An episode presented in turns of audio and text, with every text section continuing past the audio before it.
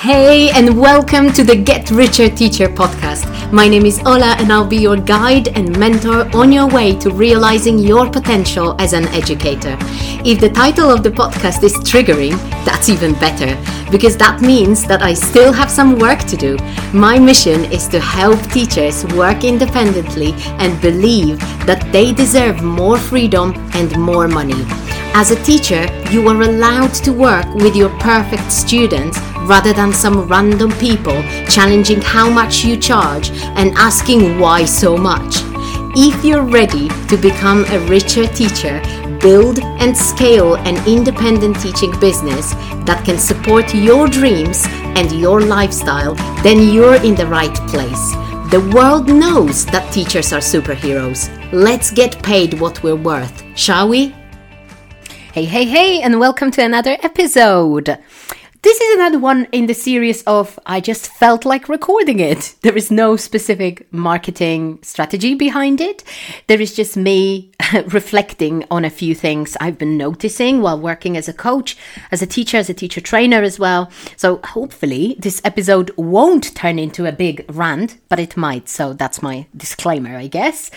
And uh, yeah, I just wanted to ask you that when you've listened to this episode, in which I'll be talking about what's wrong with the language teaching world and whether we can do anything about it, if you agree, if you re- if it resonated with you in any sort of way, because I want us to have a conversation about it rather than me talking at you, because I might have my own ideas, but who knows? Maybe you completely disagree. Just let me know, okay?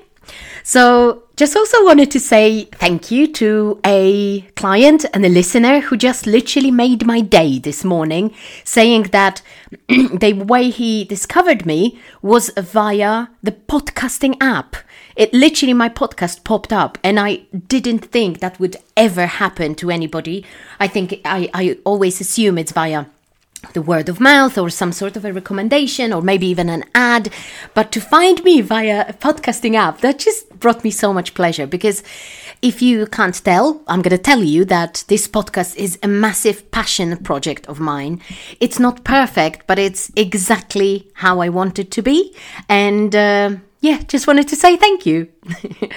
and now let's start the rant. No, I'm joking. Um, I'm going to talk to you about seven things that I've identified as being wrong with the teaching, but specifically language teaching world. So the things I'm going to talk about are society's expectations, students' expectations, the idea of how languages are learned, um, the idea of what students want, the ideas of having a talent for something, all or nothing thinking, and our own attitude towards all of this. So stick around to see whether you agree um, or disagree, because that's also allowed. and let me let me start.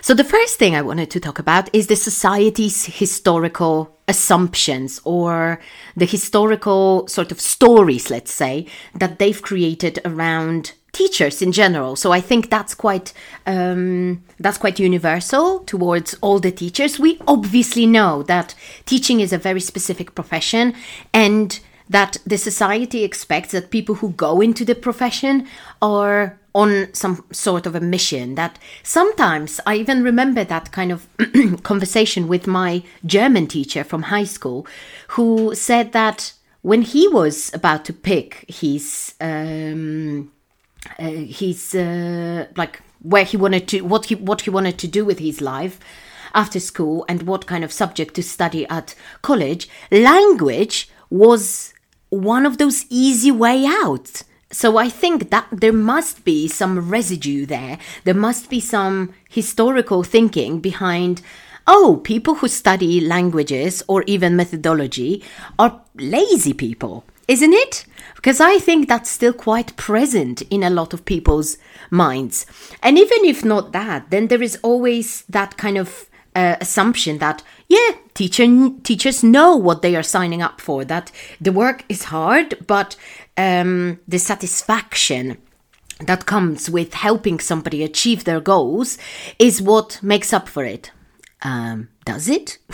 I mean, let's be honest, you're probably um, a teacher, some form of an educator, an ex teacher, whatever you do in life, you probably started doing it because you felt quite passionate about it. You felt that there was something thrilling about seeing somebody make progress, that it was exciting for you and it gave you some personal satisfaction. But like like believing that that's enough in order to be a successful and auto and like self mm, realize, self realize, because I think that's that's the last bit of the Maslow's pyramid, isn't it? Um, is a bit naive, isn't it? I think that we forget about the fact that the fact that we choose a certain path in life doesn't mean that we're just, you know, I've made my bed, now I have to sleep in it. We're totally allowed to change our circumstances no matter what people tell us. And sometimes it might be that you need a little push, that you need a little bit of permission. And I always say, don't look for permission and like listen to yourself. But sometimes it's hard because the society and the circumstances that we grow up in, it might be your country, or it might be the educational system there, or the educational system in general that put you in those frames or in that little jail of thinking where what you can do with your life. And maybe you think that you're just meant to be stuck doing what you've been doing in only the way that you've been doing it. So, for example, stuck at working at school, long hours, bureaucracy, being frustrated because that's what you've chosen. And sometimes we assume that because we've put so much effort and time into, or have spent so much time um, working towards uh, something or working in a in a job, then that it would be a waste to stop doing it. But to be honest, the way I see it now, and the more I do this coaching work and work on my own mindset, the more I realize that the biggest waste is your own potential. The biggest waste is not doing something because it doesn't matter whether you've been a teacher in a state school for 25 years or two years. It literally doesn't matter. If you're unhappy there, just stop doing it or change something about your circumstances because the society will always tell you, oh, but you can't do anything else. Or like, what are you going to do? At least you have a stable job. Well, stability is not the only goal in life. Well, again, as I said in my previous episode, your brain will always seek safety and comfort, but that doesn't mean that you have to settle there. So that's one thing, those assumptions that the society makes and and how we can actually change that at least in that micro world for ourselves. then the second thing is the students' expectations, usually very wrong expectations and assumptions. So um, if you've been doing a little bit of study around how languages were historically taught and learned, you may have heard that we had all sorts of weird methods that haven't been exactly effective, such as the grammar translation method, method, where people were just looking at books and translating sentences, and that's how they learned grammar. Did they ever learn how to speak? Maybe some did, but in general, it wasn't very inducive of communication and uh, skills and uh, and anything else. It was just basically translation and like understanding, passive understanding of the language without um, the practical um, application of it. So uh, then we had the audiovisual method or just the auditory method where there were lots of repetition like you know all sorts of Callan methods and i know it's still effective because some people don't need to like they don't need to understand uh, the rules they just learn chunks and this this absolutely like you know is enough for them. Then we had all sorts of like focus on accuracy um, historically. And i think people generally have a very hard time adapting to new ideas. I find a great um, like link here to uh, from like language teaching methods to parenting methods. So, like, if you're a parent, you may know that like 50 years ago, um, punishing kids physically was a completely normal and done thing. Nowadays, we've got research and we've got people who are able to tell us that that's really detrimental and that's really, really wrong to do because it has a really bad and strong impact on the future of the children. So, but people still don't understand it. There are still people who punish kids physically, right? So this will be the same for languages. There will still be people who think that if they translate sentences, ha, let me mention that. In my German classes in uh, secondary school, we were translating sentences.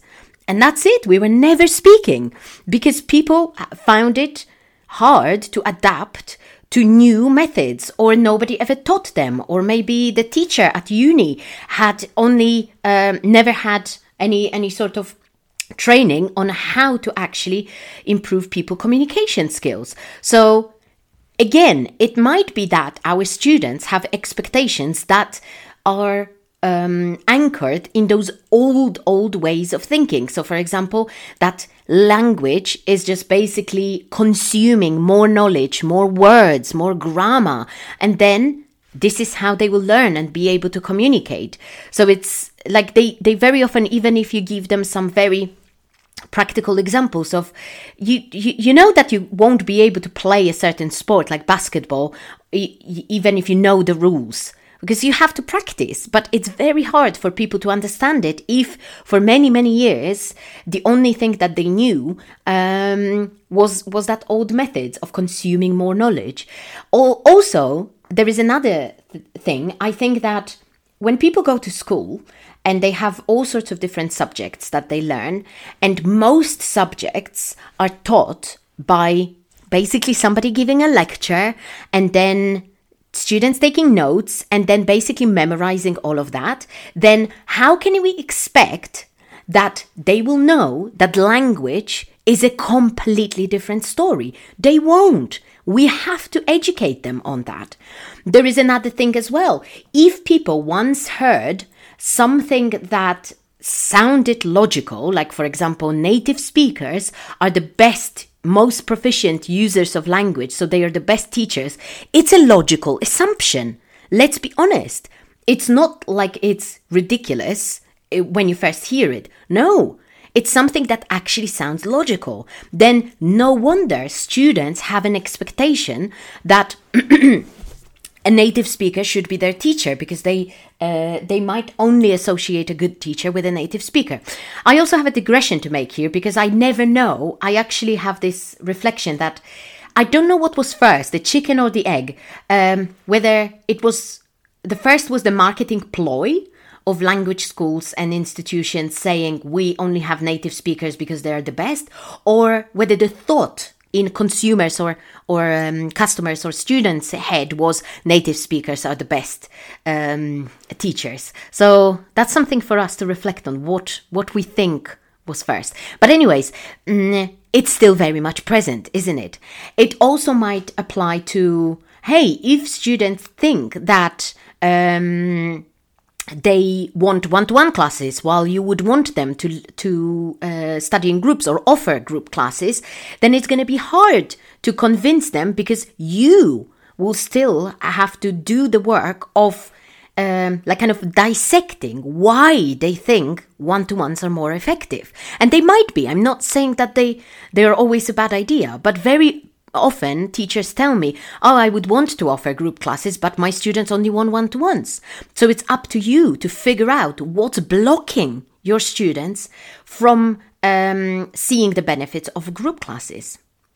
Then another thing is the ideas of how languages are learned in general. So there are certain assumptions around, okay, people just need to learn more or jump from one level to another and then it will be and everything will be fine they will be fluent. And yes while i do agree you have to spend enough time studying and acquiring and like learning how different things work but i think people mainly put put 99% of their effort into that and they never spend time practicing. So, an example is I'm a CELTA trainer, and in um, the lessons that we observe on CELTA when uh, the teachers are training to become teacher, qualified teachers, um, there is usually a certain pattern. So, if a teacher is teaching a lesson in which they have to introduce a certain grammar point, there usually the, the lesson has a certain structure. You might know what I'm talking about if you've been through CELTA or if you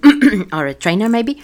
Um, then they usually have to do some sort of a warm up then they um, have to actually in in a good context introduce the grammar point. Then there is some practice and at the end there is the freer practice. So the most important bit in my opinion. But very often what happens is that people put too much pressure on delivering that knowledge and there is no time whatsoever for students to actually practice which very often, and especially in terms of English, very often people have so much more awareness of the language that we even give them credit for. So, what they actually need in in order to uh, make progress is to practice, is to just bloody speak. But nobody gives them a chance because we think, oh, or, and we also feel that kind of imposter syndrome that if I don't give them a new thing every week to learn, then they're going to complain. What if they won't? What if all they need to feel like they're making progress is a chance, a safe space for them to practice? So the, all those ideas are really, really detrimental to everybody because I think they in, they kind of affect teachers and how they teach and over prepare and um, over plan for lessons. That was my biggest um, like struggle when I used to teach over planning, over preparing, because I always felt I need to give them more, right? What if that's not the case? Um, and the next thing is that we sometimes assume that students, and especially that's when it comes to business, that students want certain things and they equal with things that they need. So it could be, I want a native speaker, or I want to study grammar rules, or I want you to give me lists of words, right? Students often have those ridiculous, um, sometimes they are ridiculous, let's be honest, um, expectations or, uh, or demands even.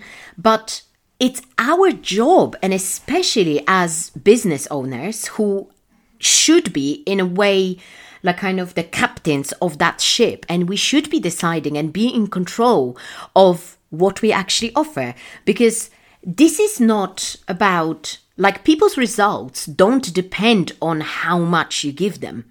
It depends on how you help them in their particular situation make progress. So if there is a person who comes to you and says oh i just want to uh, understand the tenses but the person is absolutely fine with their grammar like their grammar is like b2 plus level or whatever but then what you notice is that their speaking is so inaccurate and it, it actually could use um, some practice, then that is obvious that you should be focusing on that, even though they tell you that they want more grammar. Because your responsibility lies in giving people what will actually help them make progress rather than what they want. Yes, there has to be an balance between um, giving them what they want because they're customers, right? I totally agree with that. And it's like a marketing strategy give them what they um, sell them what they want, but give them what they need. But you have to practice that discernment. Do they actually need what they want? Or could you give them less of that,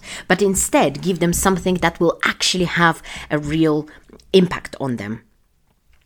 Then there is an idea of having a talent for languages, right? You must have heard that there are so many people who claim that there is such a thing as a talent for languages.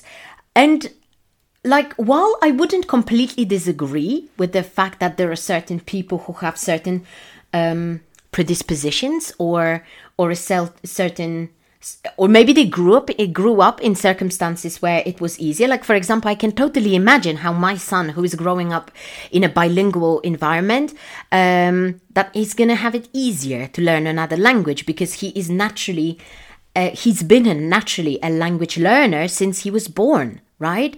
But I think people again put too much pressure on themselves and thinking um, and thinking which is actually connected to my other point.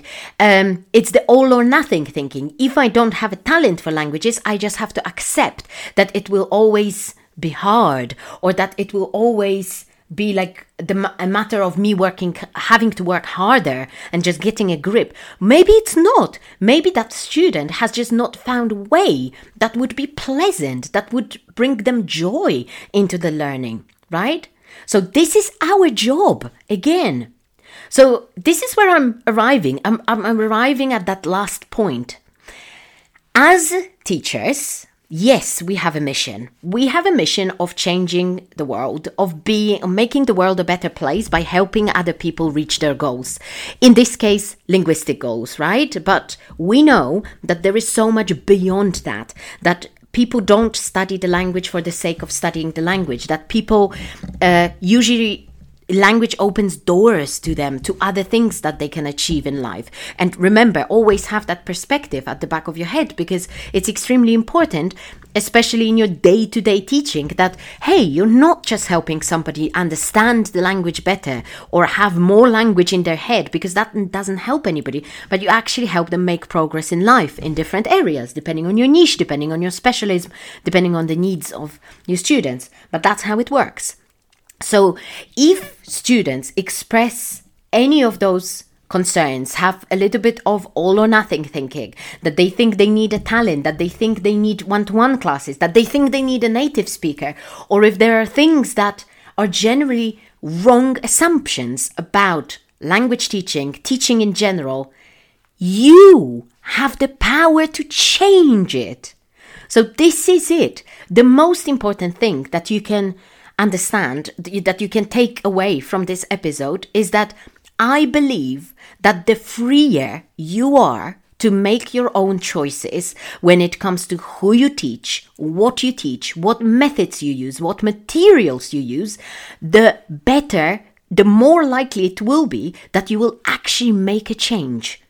So imagine what kind of amazing possibilities and opportunities this presents to the language teaching world. Imagine a teacher in a language school who is given a set curriculum and a set, um, you know, course book, and they just have to teach what they're told to teach. Are they changing the world? I don't think so. Maybe they're take, uh, helping people make some progress. Yeah, absolutely, totally agree with that. But are they actually make a meaningful change? I don't think so. So imagine what having your own business and doing exactly what you feel is right because you can totally challenge those wrong assumptions, those wrong expectations, the way people think about language learning, the way, uh, the wrong things that uh, students think that they want or need. You have the power to change that. Isn't that absolutely the best? Isn't that absolutely the the the um, most important aspect of maybe not most important because it depends what motivates you, but one of the most impactful things that your business can do, changing the perspectives, changing the world so that it understands better what is actually right and what is wrong. What if we all, what if all my clients, the 200 people, more than 200 people now, um, change um, the perspective of at least one person? The ripple effect of that is absolutely incredible. So if you are still at that stage of, oh, well, I don't know what to do. I don't know if I should start. I don't know if I'm too old. I don't know. It's just too hard. Just think about it. Think about what you could do and think about how it could influence the world on a mic on not on a mic- micro scale anymore, but a macro scale. It would change the perspective of the society. It would change the perspective of your students. So there is a bunch of that. Maybe them then will be more aware and could make other people aware of how it actually works this is just this this just literally brings tears to my eyes so yeah that's my ramble Let me know what you think about it. Have you got any other ideas for things that are wrong with the language teaching world? And whether you think we've got any influence to change that. All right. I'm looking forward to your replies, and I'll see you again next week. Bye. It's not your fault that you don't know how to make good money as a teacher or how to market your teaching. Nobody's ever taught you, but I'm on a mission to change that. Teachers make the world a better place and they can be excellent at business. They just need direction. That's what I'm giving you here and on my YouTube channel under the same name. Make sure that you also follow me on Instagram at ola underscore coaches underscore teachers and check out my website www.olakowalska.com to see if any of my paid offers, including my one to one coaching, my business foundation course, The Rocket, or my membership for teachers in business, could be the right fit for you. I'll see you soon in the next episode.